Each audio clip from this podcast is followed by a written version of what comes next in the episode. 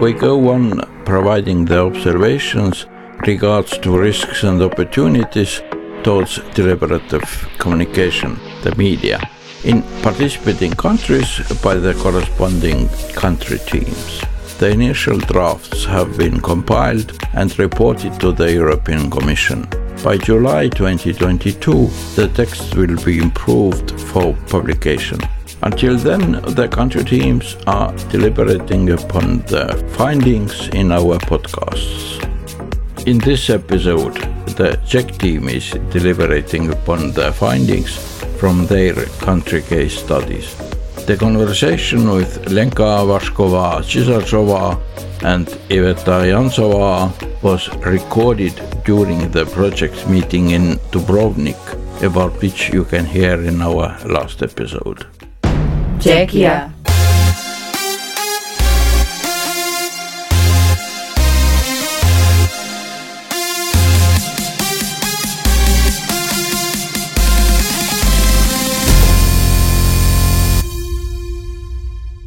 Working on Media Delcom project brings us a lot of new information, even if we didn't foresee it, because we thought that we are already like aware of all the sources and actors in our media and journalism studies field in Czech Republic, but surprisingly, we we were not critical enough at the beginning, so we expected that we will lack some sources, some actors, and at the end we are even more skeptical, if I can say. And the biggest problem for me as a outcome or conclusion is this lack of cooperation among the various actors because it's the reason why we lack information why public in czech republic lack information about media and journalism and legal and ethical framework for media and journalism. So i think for me this is the most important part of our findings either in the first case study or the second?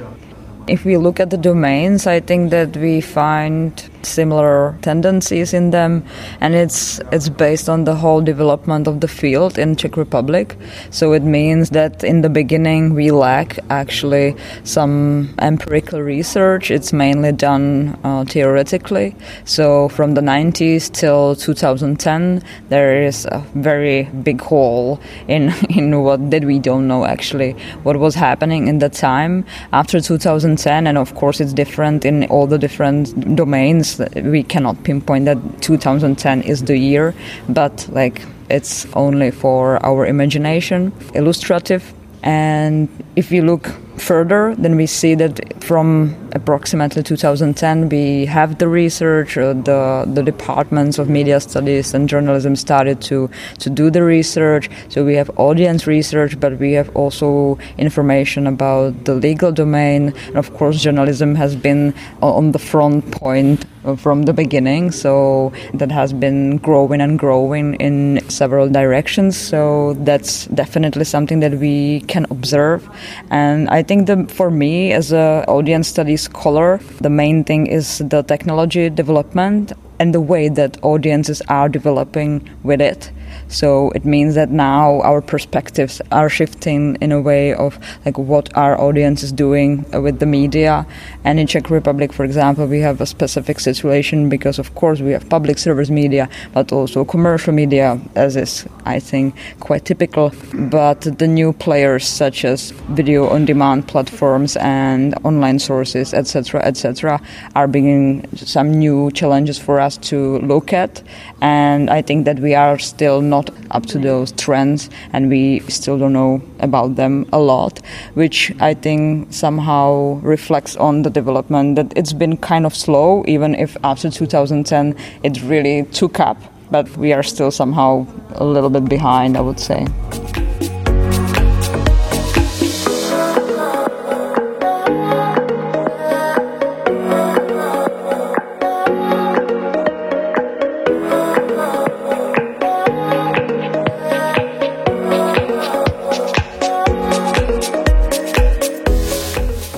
It was interesting that before 2010, it was more foreign researchers than the national ones who did the research about media and journalism in Czech Republic.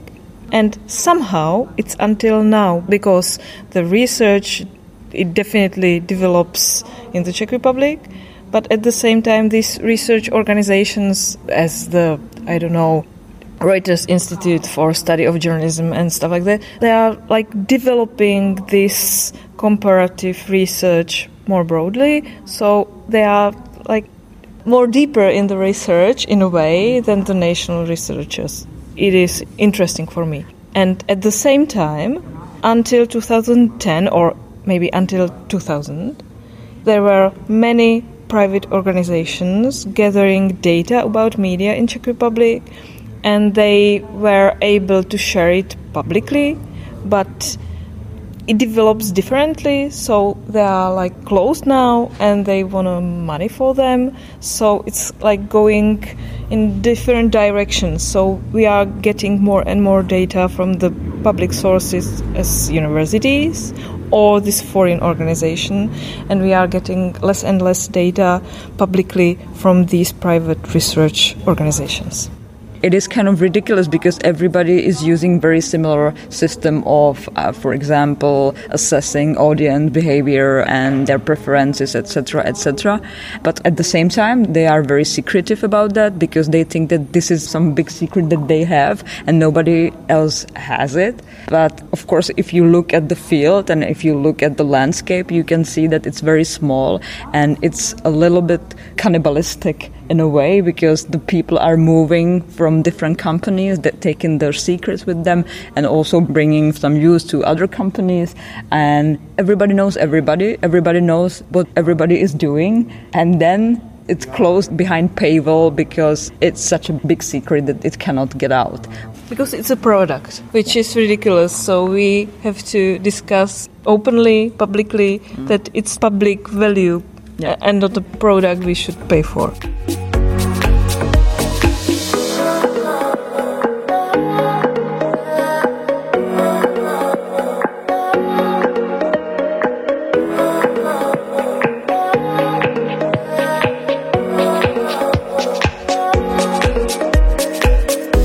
In their last passage, Lenka and Iveta bring up the issue of the Czech media system as it has been seen from the perspective of deliberative communication, what Media Delcom is about.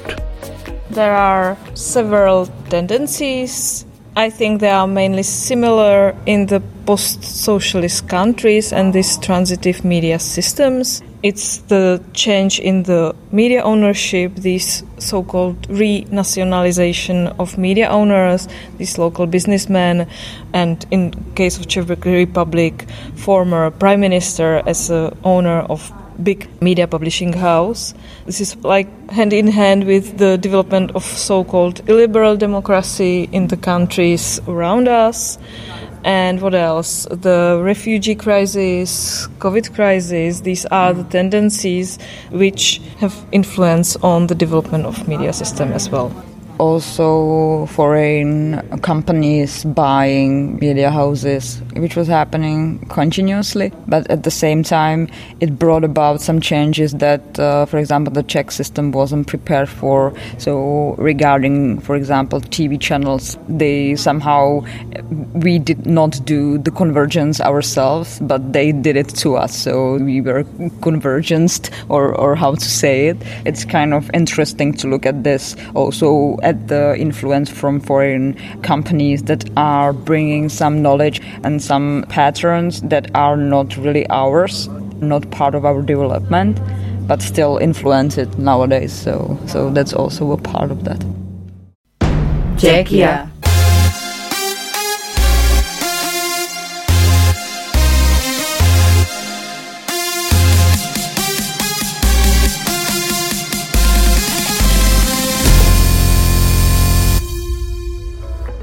As for closing, the Czech team said that it is difficult to speak about the presence of deliberative communication in Czechia as in many other post-socialist countries. However, let's see what the fuzzy set computerization will give out when the qualitative data has been calibrated.